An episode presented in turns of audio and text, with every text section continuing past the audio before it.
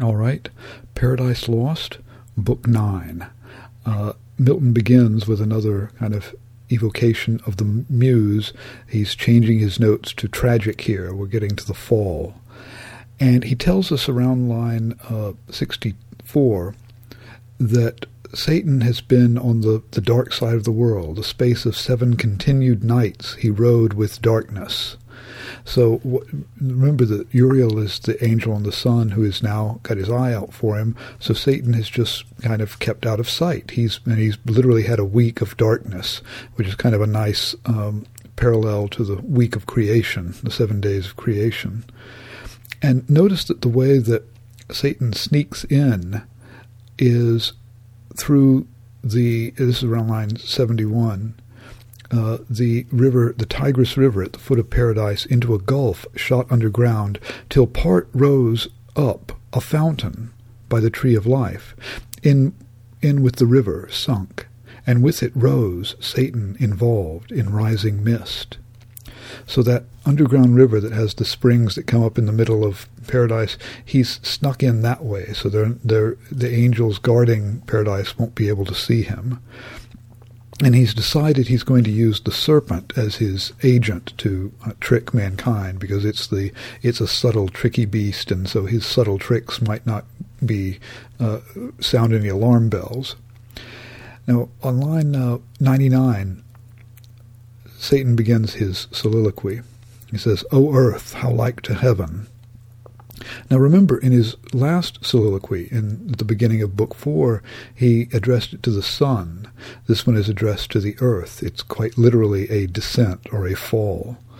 Uh, but he's talking about how beautiful the earth is. It's almost as beautiful as heaven.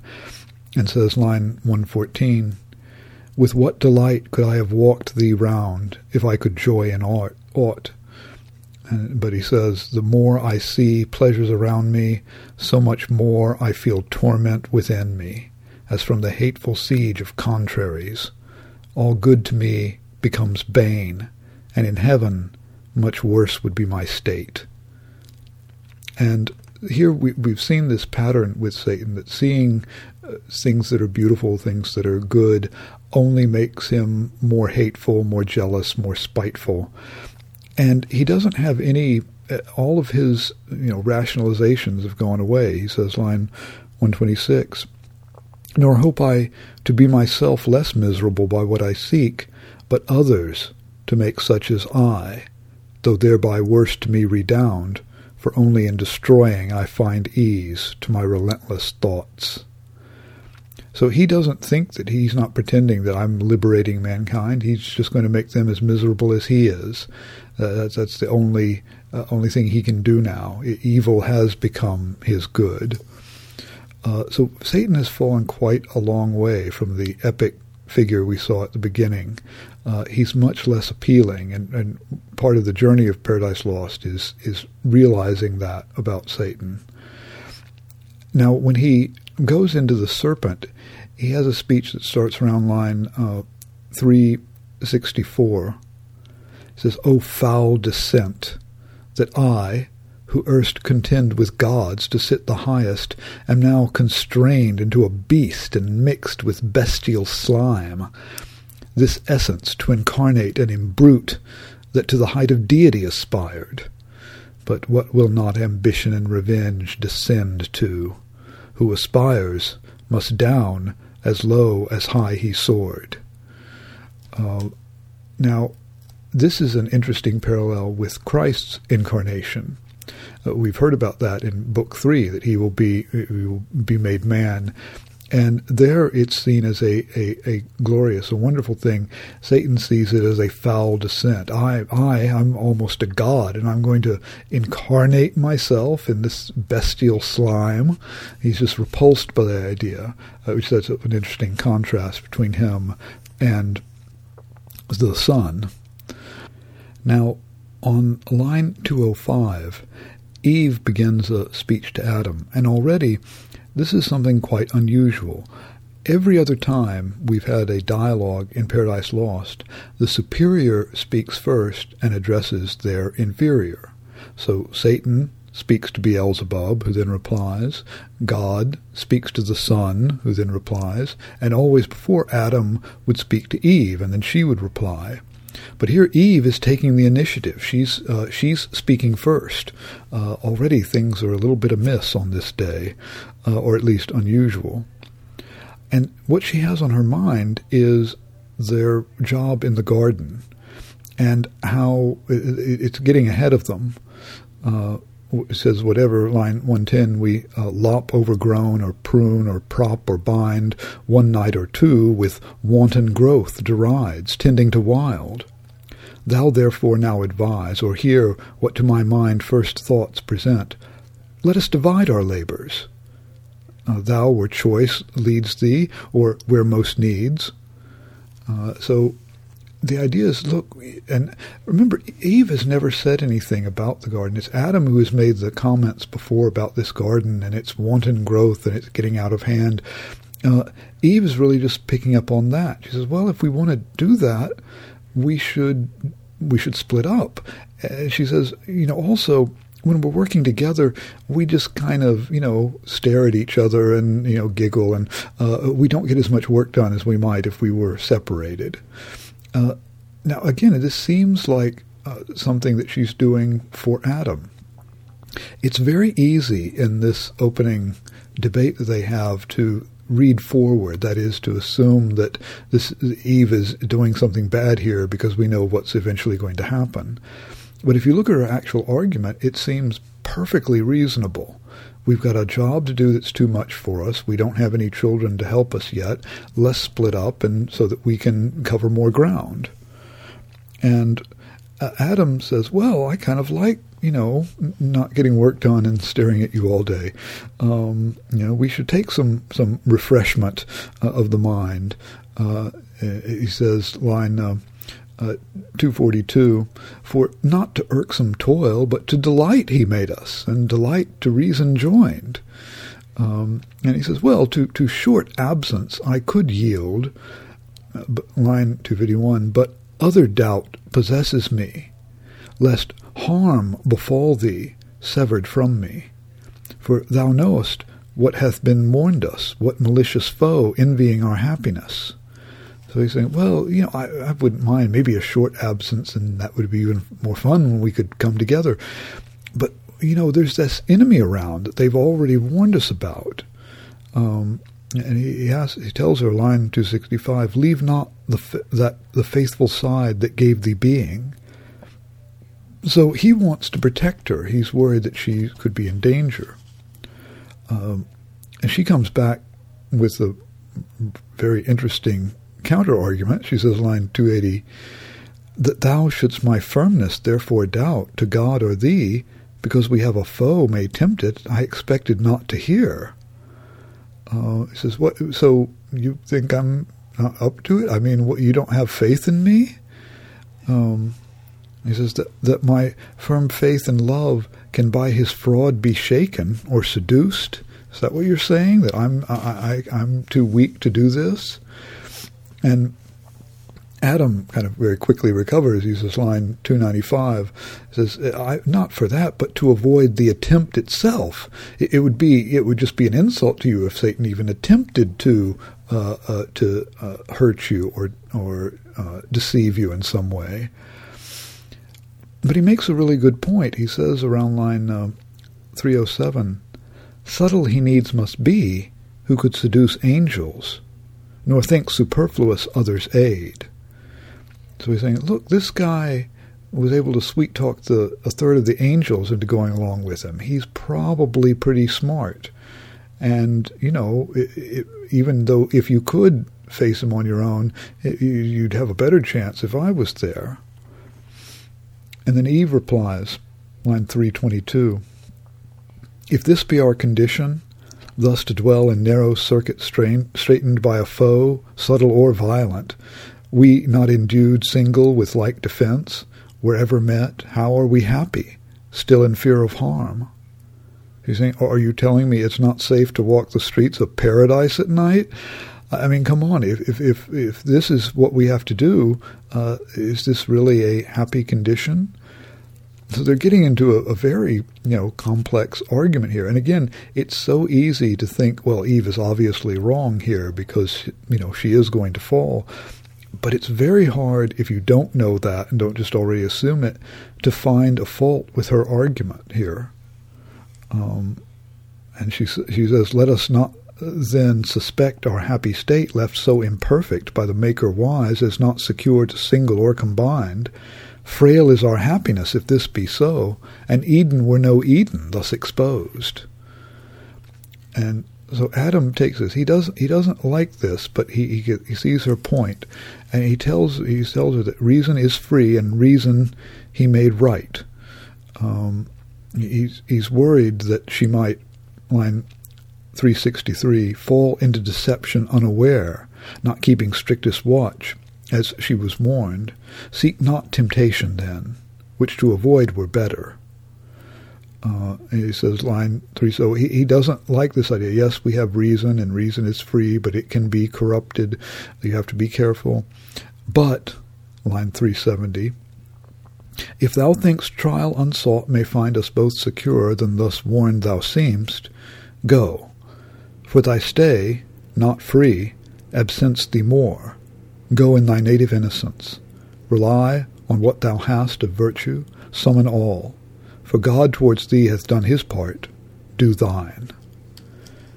He doesn't like it, but if you are determined to do this, I'm not going to force you to stay. That would be wrong. Your, your stay not free, you, you might as well not be here. And she says, "Well, with thy permission, then, uh, and thus forewarned, okay. Well, that, and so we wind up doing what she wanted to do in the first place. And then a very momentous moment, line 385, thus saying from her husband's hand, her hand, soft she withdrew. Every time we've seen Adam and Eve, they've been hand in hand, and now they're, uh, they're, she's taking her hand away. And so he, he watches her go and is, you know, does, you know, her long with ardent look, his eye pursued, delighted, but desiring more her stay.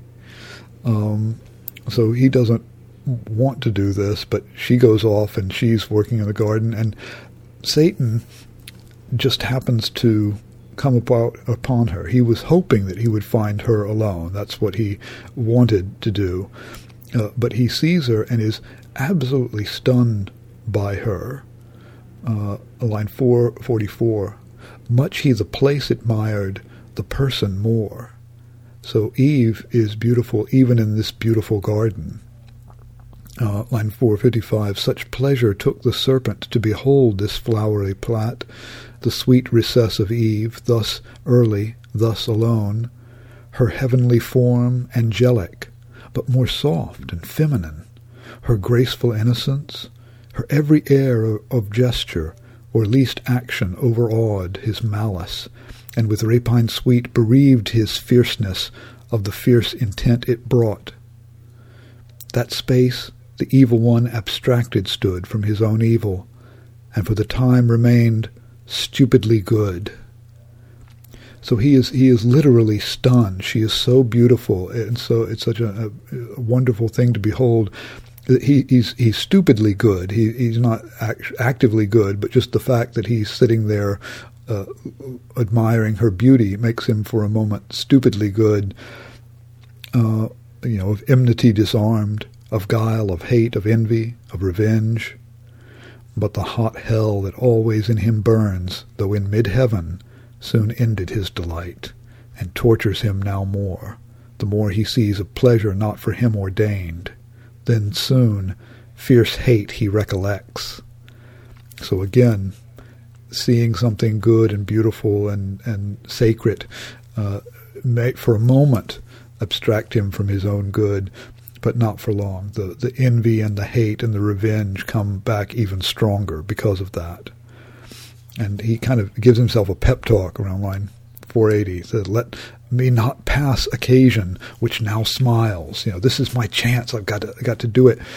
And uh, Milton describes Satan. Now, the, the curse that's going to be put on the serpent is that he it will crawl on his belly so Milton describes the way he, he the serpent walked before that curse.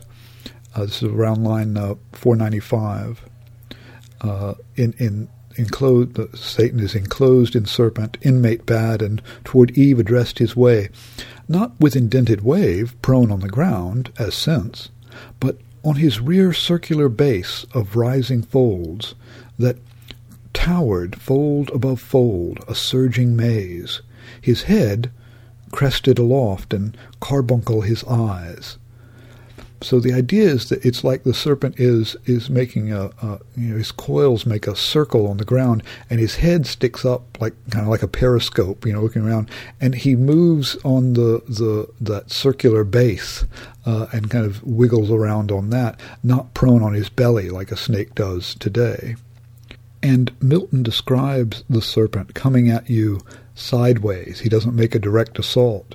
Uh, look at line 510 with tract oblique at first, as one who sought access but feared to interrupt, sidelong he works his way, as when a ship, by skilful steersman wrought nigh river's mouth or foreland, where the wind veers oft as oft so steers, and shifts her sail, so varied he, and of his torrent, torrent, tortuous train curled many a wanton wreath in sight of Eve.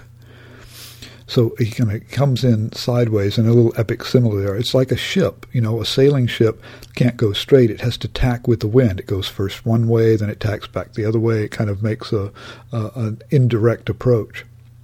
Now, look at the first letter of line 510 and then the first letter of line 511. S A T A N. Satan. Now, here is Milton describing how Satan comes at you sideways so you don't see it coming, and there is Satan sideways, and you didn't see it there. Uh, remember, too, that Milton wrote this when he was blind. Um, he's quite a poet. So Satan is, is coming up and he's trying to get uh, Eve's attention, and finally he speaks to her and, and call, talks to her around line 533. Wonder not, sovereign mistress, if perhaps thou canst, who art sole wonder, much less arm thy look, the heaven of mildness and disdain.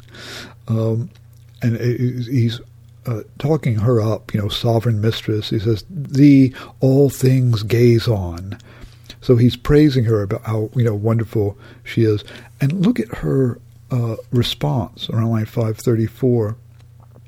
What may this mean? Language of man pronounced by tongue or of brute, and human sense expressed?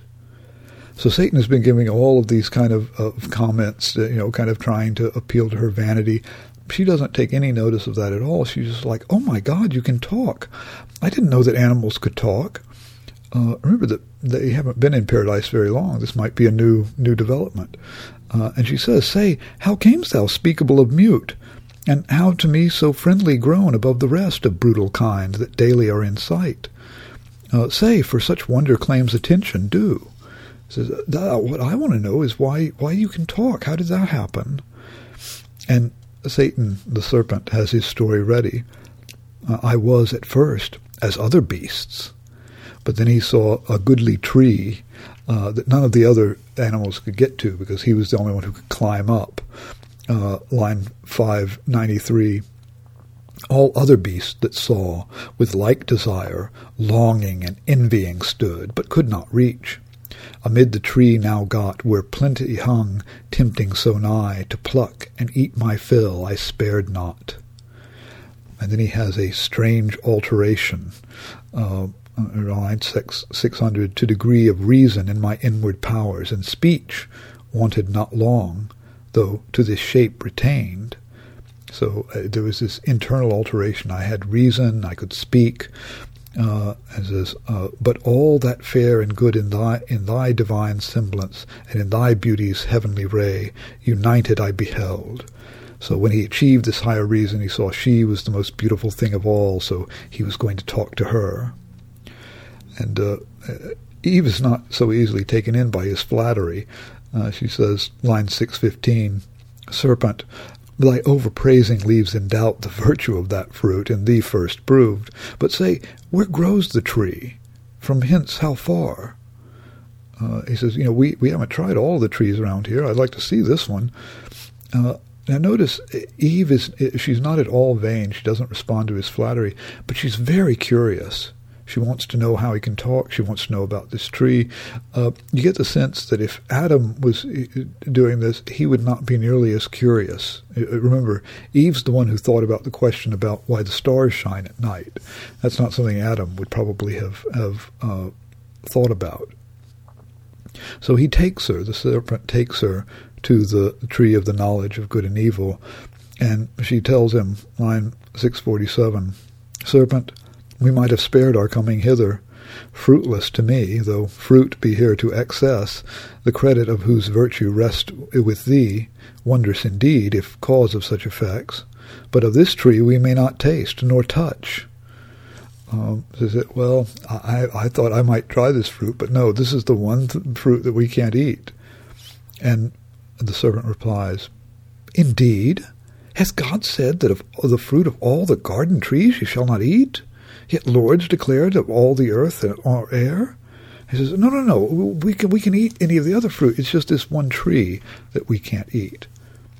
So then Satan launches his his argument here.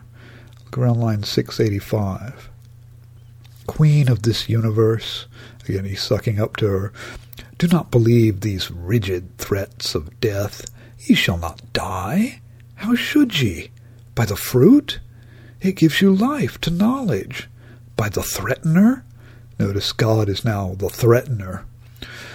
Look on me, me who have touched and tasted, yet both live, and life more perfect have attained than fate meant me, by venturing higher than my lot. Shall that be shut to man which to the beast is open? Or will God incense his ire for such a petty trespass, and not praise rather your dauntless virtue? Said, God, you know, uh, this it's just a little thing. God won't God won't mind. In fact, He'll probably give you a, you know a, a promotion for being you know showing some initiative here. Um, he says uh, uh, he says of evil. Uh, if what is evil be real, why not known, since easier shunned? Uh, it says if it's good, you should have it. If it's evil, well, you should know how to shun evil. And kind of ironic uh, line 700. God therefore cannot hurt ye and be just. Not just, not God, not feared then, nor obeyed. Your fear itself of death removes the fear. Now, this is the kind of lawyerly uh, double talk that he's giving. Well, the, the very fact that you're afraid that God is going to kill you proves he's not going to kill you. Wait, what? It's not really logical, but it sounds like it has the form of a logical argument, but it's not really. So he says, Well, why was it forbid? Is God jealous of you? If I became like a human eating it, you'll become like a god if you eat it. And he, ha- he has an explanation, line 712. So shall ye die, perhaps, by putting off human to put on gods, death to be wished. Said, well, in a, in a, you know, you can't take the Bible, the Word of God, literally. It's just kind of metaphorical. Yeah, you you will die in a way by not being human anymore, but you'll be a god. Well, that's quite a good death. Um, and he talks about her need of this fair fruit. And then we get an internal monologue, uh, starting around line 745 from Eve. She's saying, well, you know, great are thy virtues, doubtless, best of fruits, though kept from man. Um, and she's internalized Satan's own kind of logic. Look around line uh, 753. His forbidding commends thee, uh, uh, commends thee more, while it infers the good by thee communicated, and our want. For good unknown sure is not had, or had and yet unknown is as not had at all. That is exactly the kind of double talking lawyer uh, speak that Satan was using on her a minute ago. She's internalized that. In plain, then, what forbids he but to know, forbids us good, forbids us to be wise? Such prohibitions bind not. She's saying, well, there's there's a higher law here. God can't forbid us to do something that's good for us, and this is would clearly be good for us. So it, it can't be. You know, the servant's right. He can't be God if he's he can't be good if he's doing that. We know he's good, so he can't be telling us not to do this. Um, and so she says she says it grows the cure of all. And then line seven eighty. So saying, her rash hand in evil hour Forth reaching to the fruit, she plucked, she eat.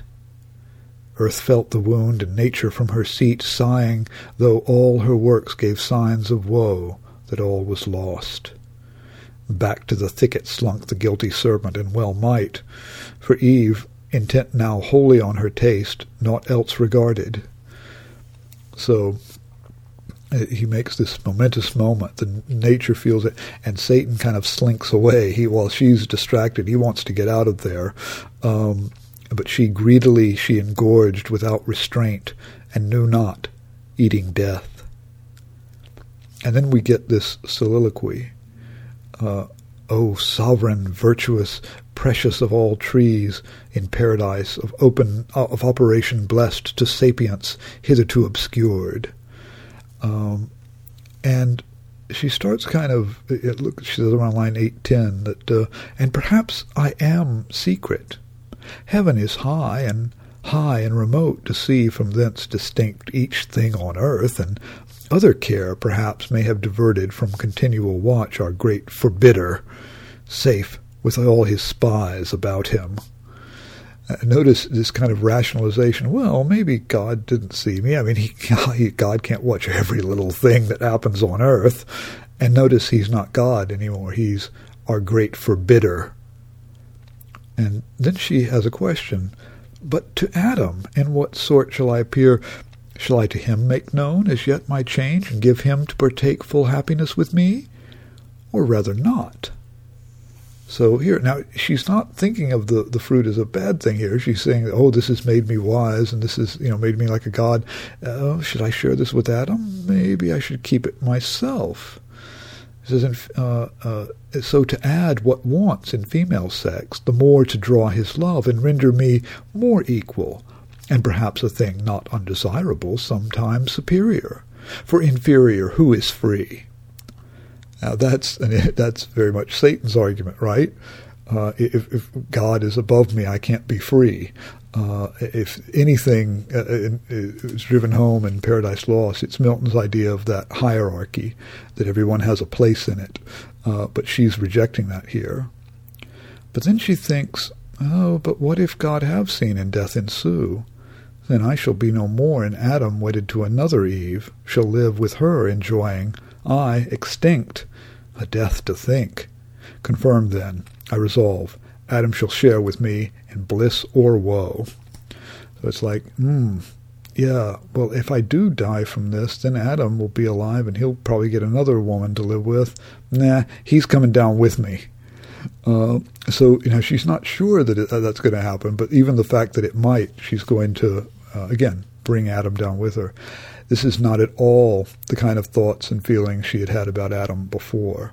Uh, this is, uh, again, an indication of the fall.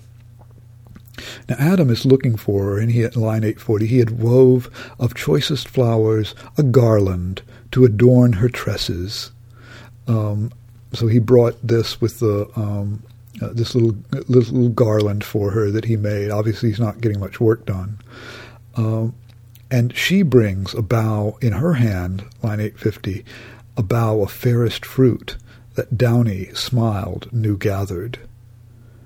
And she tells him the whole story about this tree. This tree is not, as we are told, a tree of danger tasted. Uh, you know, and said she heard from the serpent wise, um, who with me persuasively hath so prevailed that I have also tasted. So she tells him a little story. And look at the, the explanation she gives him, line 881. Thou therefore also taste, that equal lot may join us, equal joy as equal love. Lest thou not tasting, different degree disjoin us, and I then too late renounce deity for thee when fate will not permit. So she's saying, you've got to taste this so that you'll be equal with me. Now, she was just thinking the exact opposite, that if Adam, it might be nice for her to be superior to Adam. Um, but here she's telling him, no, no, I want us to be equal. That's the only reason I'm giving this to you. Now, Adam now has an internal monologue. Um, and he thinks about her line 896 O fairest of creation, last and best of all God's works. Uh, he, he's thinking about how much he loves her. He's not fooled. He does. He's not taken in by this argument. He's not tricked the way that Eve is. Uh, but he's so in love with her that that tempts him. Um, he says, line 906, Me with thee hath ruined, for with thee certain my resolution is to die. How can I live without thee? How forego thy sweet converse and love so dearly joined, to live again in these wild woods forlorn? Should God create another Eve, and I afford another rib afford, yet loss of thee would never from my heart. No, no, I feel the link of nature draw me, flesh of flesh, bone of my bone thou art, and from thy state mine never shall be parted, bliss or woe. That phrase brought together, bliss or woe, they both of them echo. And notice in his internal uh, dialogue monologue here, he the, the, idea of another Eve is not interesting to him at all. It wouldn't it would not make up for this loss. And even though he doesn't think that she's actually been, you know, elevated and made godlike, he kind of goes along. He starts giving rationalizations around line nine uh, twenty-eight. Perhaps thou shalt not die. Perhaps the fact is not so heinous now, for tasted fruit, profaned first by the serpent, by him first made common and unhallowed ere our taste uh, well, maybe, maybe, uh, maybe the fact that the serpent ate the fruit first has taken the curse off it. Uh, he doesn't believe that. He's just making excuses. Um, or around line 938, nor can I think that God, creator wise, though threatening, will in earnest so destroy us, his prime creatures. So he's thinking that uh, this is actually something that the, the fallen angels talked about that they would get God so mad that he would destroy his own creation. And he's saying, oh, well, surely God won't do that. Uh, so uh, uh, he says, I with thee have fixed my lot. So he agrees, uh, again, not deceived. And Eve lays it on pretty thick around line uh, 977. Were it, I thought, death menaced would ensue this attempt, this my attempt, I would sustain alone the worst, and not persuade thee, rather die deserted, than oblige thee with a fact pernicious to thy peace. Um, so again, this is not what she was saying in her uh, her soliloquy earlier.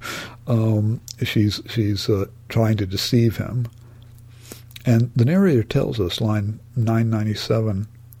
He scrupled not to eat, against his better knowledge, not deceived, but fondly overcome with female charm. So Adam is not, uh, there's, there's not a rational argument that tricks him, it's emotions. It's interesting. Uh, Eve is not tricked by an emotional appeal, she is tricked by reason she is not able to, to outfox the serpent. Adam has the higher rational power, but his weakness is emotion. So each of them fall at the, the, the weaker point of their character. Um, and the fruit has an intoxicating effect. Uh, line uh, uh, 1008 as with new wine intoxicated, both they swim in mirth, and fancy that they feel divinity within them breeding wings wherein to scorn the earth. Remember Eve's dream about eating the fruit and flying above the earth? But that false fruit far other operation first displayed, carnal desire inflaming. He on Eve began to cast lascivious eyes.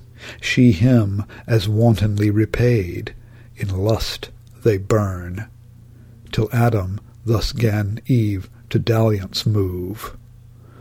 Uh, so the fruit is not making them like gods, it's making them like animals. Uh, it's flaming their lower bestial passions. And look at Adam's uh, uh, speech, starts around line 1022. Um, much pleasure have we lost while we abstained from this delightful fruit, nor known till now true relish tasting. If such pleasure be in things to us forbidden, it might be wished for this one tree had been forbidden ten. He's like, oh, this is great. Uh, you know, if this if this is what it's like to have forbidden fruit, I wish there were ten forbidden trees here. We could go eat all of them. Um, so he's really wound up, and again, the the intoxication of the moment, um, and her hand he seized. Now we saw him. We heard about that before when he met Eve, but this is very different. Adam is, and Eve are not uh, having their marital relations calmly at the end of day at the appropriate time, and we've seen that they do. Milton is not against sex he, he's against uh, lust. And that's what this is. He seizes her hand. He's driven by lust. She's driven by lust. They find a place on the ground and, and uh, do it, and it, it, they fall asleep, but not at the end of the day at the proper time for it, but in the middle of the day because they've exhausted themselves. Um, and it says, line uh, 1057, uh, I'm sorry, 1053. They soon found their eyes how opened, and their minds how darkened. Innocence, that as a veil had shadowed them from knowing ill, was gone. Just confidence and native righteousness and honor from above them, naked left to guilty shame. So it's like a hang. It's like the the morning after. Uh, they were all intoxicated. It was all exciting at the time, but now they their eyes are open to evil, but it's not a good thing. It's left them shameful, naked. Uh, and Adam says, uh, line 1067, O Eve, in evil hour did thou givest ear to that false worm, of whomever taught to counterfeit man's voice, true in our fall, false in our promised rising. Since our eyes opened we find indeed, and find we know both good and evil, good lost and evil got. He says, yeah, we, have got the knowledge of good and evil. We know we don't have good anymore, and all we've got is evil. Uh, and Adam understands the, the consequences of this. He says, line 1080, How shall I behold the face henceforth of God or angel, erst with joy and rapture so oft beheld? Those heavenly shapes will dazzle now this earthly with their blaze insufferably bright. We're not we're not fit as we, before we talked with angels. We we could uh, we spoke spoke with God. We can't do that anymore. We're fallen, and uh, they have to put some clothes on. So that's line ten ninety five. Some tree whose broad smooth leaves together sewed and girded on our loins may cover round those middle parts that this newcomer shame there sit not and reproach us as unclean. Uh, and this is again right from from Genesis. All of this is from the opening chapters of Genesis. But that particular detail that they uh, they get fig leaves and make uh, clothing for themselves. Uh, they didn't need clothing. They weren't ashamed of, of themselves, but now they do. Um, and Milton says, uh, line 1115, Oh, how unlike to that first naked glory. Uh, he's, he's, talking about their fall. And he also gives us a, a very clear uh, understanding of what the fall means here. Around line 1126. For understanding ruled not, and the will heard not her lore, both in subjection now to sensual appetite, who from beneath, usurping over sovereign reason, claimed superior sway. From thus distempered breast, Adam in, uh, estranged in look and altered style, speech intermitted thus to Eve. Uh, so he's about to talk to her. But this is this is Milton's picture of the fall. So the sensual appetite has usurped the power of sovereign reason. Now, if you remember, this is kind of similar to what Adam was saying about the nature of dreams. His idea that reason is asleep and fancy kind of goes crazy uh, and, and takes over when reason's not there to keep things in check. This is a, a similar kind of thing. Also, it suggests, again, the very hierarchical understanding of things that Milton has. Reason is on top, passion is subservient to reason, and when it is, there's nothing wrong with passion. But when passion, when sensual appetite, when those lower faculties become in control of the higher faculties, that's the sinful nature of man. That's, for Milton, that's the fall. Before the fall, it's not that we didn't have sensual appetite and didn't have passions, it's that they were subordinate. They were in control. Now they're the ones in control. Everything has been turned over. And it says that this is, you know, this is an altered style. And think about how different this argument, and this is an argument, it's not a debate, it's an argument that Adam and Eve have, have and it's all about these accusations. Line 1134, Adam says, would thou hadst hearkened to my words and stayed with me as I besought thee, when that strange desire of wandering, this unhappy morn, I know not whence possessed thee, we had then remained still happy, not as now, despoiled of all our good, shamed, naked, miserable. Um, you know, if if you had just listened to me this morning when I told you not to go, we wouldn't be in this fix. Um, and Eve comes back at him, line 1144. What words have passed thy lips, Adam Severe? So, what did I hear? What did you just say to me? Did I hear you right? Imputest thou that to my default, or will of wandering, as thou callest it, which who knows but might as ill have happened thou being by, or to thyself perhaps hadst thou been there, or or hear the attempt. Thou couldst not have discerned fraud in the serpent, speaking as he spake, no ground of enmity between us known, why he should mean me ill, or seek me harm, or seek to harm. Was I to have never parted from thy side? As good have grown there still, a lifeless rib. Being as I am, why didst thou not, the head, command me absolutely not to go, going into such danger as thou saidst? Um, now, first of all, a couple of things. Uh, the arguments are the, the earlier arguments that they had, the debates they had, were very careful, very logical. Uh, they didn't have passion and control. Here, they're just flying off and, and going, saying one thing and then the next. It doesn't have the kind of nice logical progression. But Eve does make several points here. He says, well, you wouldn't have known that the, the serpent was lying. Well, maybe Adam would have. We'll never know. Um, but then really gets the dig in. Was I to have never parted from thy side? As good have grown there still, a lifeless rib. Now that in some ways is similar to the argument she made earlier that, uh, you know, Eden is not Eden if we, if we can't be safe here. Uh, but it becomes something very personal. Uh, you know, it, it's a, a, a criticism of him. And she says, "Well, you're you're supposed to be in control. Why didn't you just command me not to go if it was so dangerous?" And Adam replies, line eleven sixty three. Is this the love? Is this the recompense of mine to thee, ingrateful Eve? He says, This is the thanks I get, all I've done for you. Again, laying on the guilt trip. And he says, What do you mean? Why did I command you to not to go? Line 1170. What could I more? I warned thee, I admonished thee, foretold the danger and the lurking enemy that lay in wait.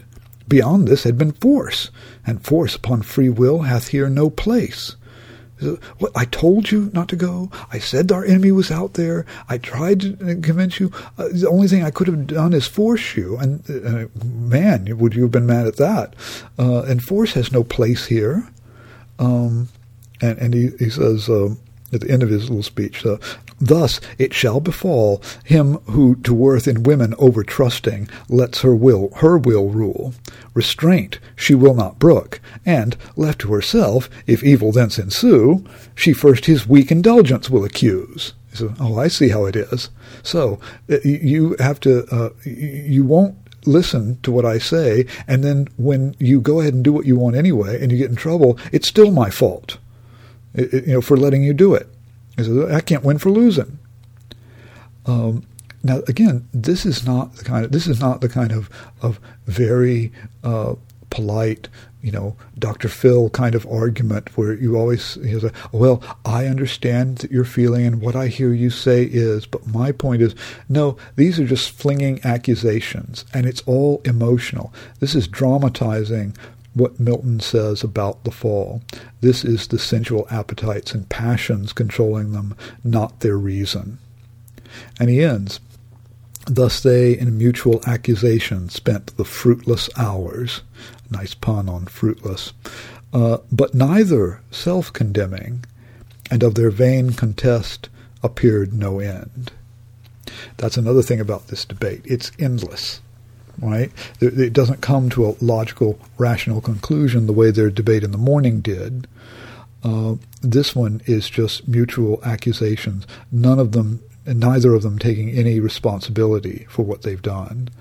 And that, for Milton, is the, the, the, the, tragedy of the fall. That's the human condition now, where we, we've lost the kind of the, the pure rationality uh, that we would have that we would had before the fall. All right. Well, we will leave Adam and Eve and their uh, endless contest for the moment. Uh, next time, I want you to read uh, big sections from Book 10, not all of it, and skip Book 11 and then read the very end of Book 12. Uh, let me explain that.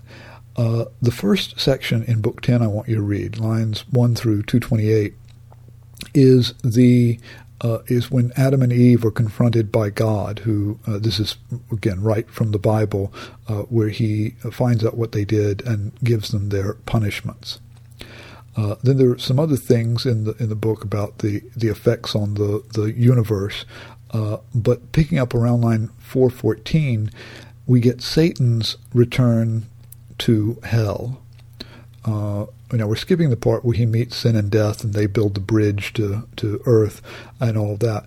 But when he gets back to hell from lines 414 to 584, we see him, his kind of triumphant return and how he presents his victory to his fellow fallen angels and see what the uh, what the results are there. What happens to Satan uh, in, in, this moment of greatest triumph for him?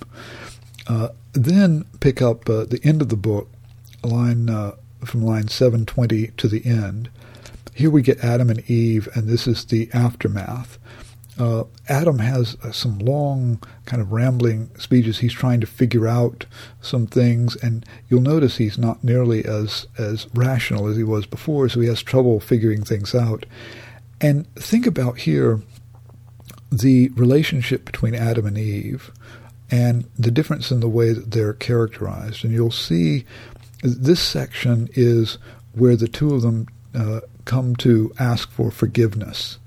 And notice how that happens, and again, how, how Milton portrays Adam and Eve differently. Then in Book 11, which we're, we're going to skip, uh, God sends the, the archangel Michael to uh, exile Adam and Eve from paradise but also to give them a prophecy of the future. Uh, Raphael came down and told them a story about the past, the creation of the world. Michael is going to give Adam uh, a, a, vision of the future. It's basically the his, the history of the Bible uh, that he tells him. So that's in all of Book 11 and and uh, the first half of Book 12. And we'll pick up the reading section on line uh, 466 through the end of Book 12. Uh, Adam has seen the, the biblical history, which of course climaxes with the sacrifice of Christ. And this insight gives him in, into the, the hope for the future. And the rest of the, the uh, Book 12 is the expulsion from paradise. And I want you to notice how Adam, how Adam, how Milton characterizes that, and how Adam and Eve respond to it. Particularly the very end of the book. What is it like when they are actually uh, turned away from paradise? Uh, so we'll be looking at that and finishing up our uh, journey through Paradise Lost next time. Uh, questions can be addressed to Dr. Mark Womack at gmail.com. Thanks for your attention. I will talk to you next time.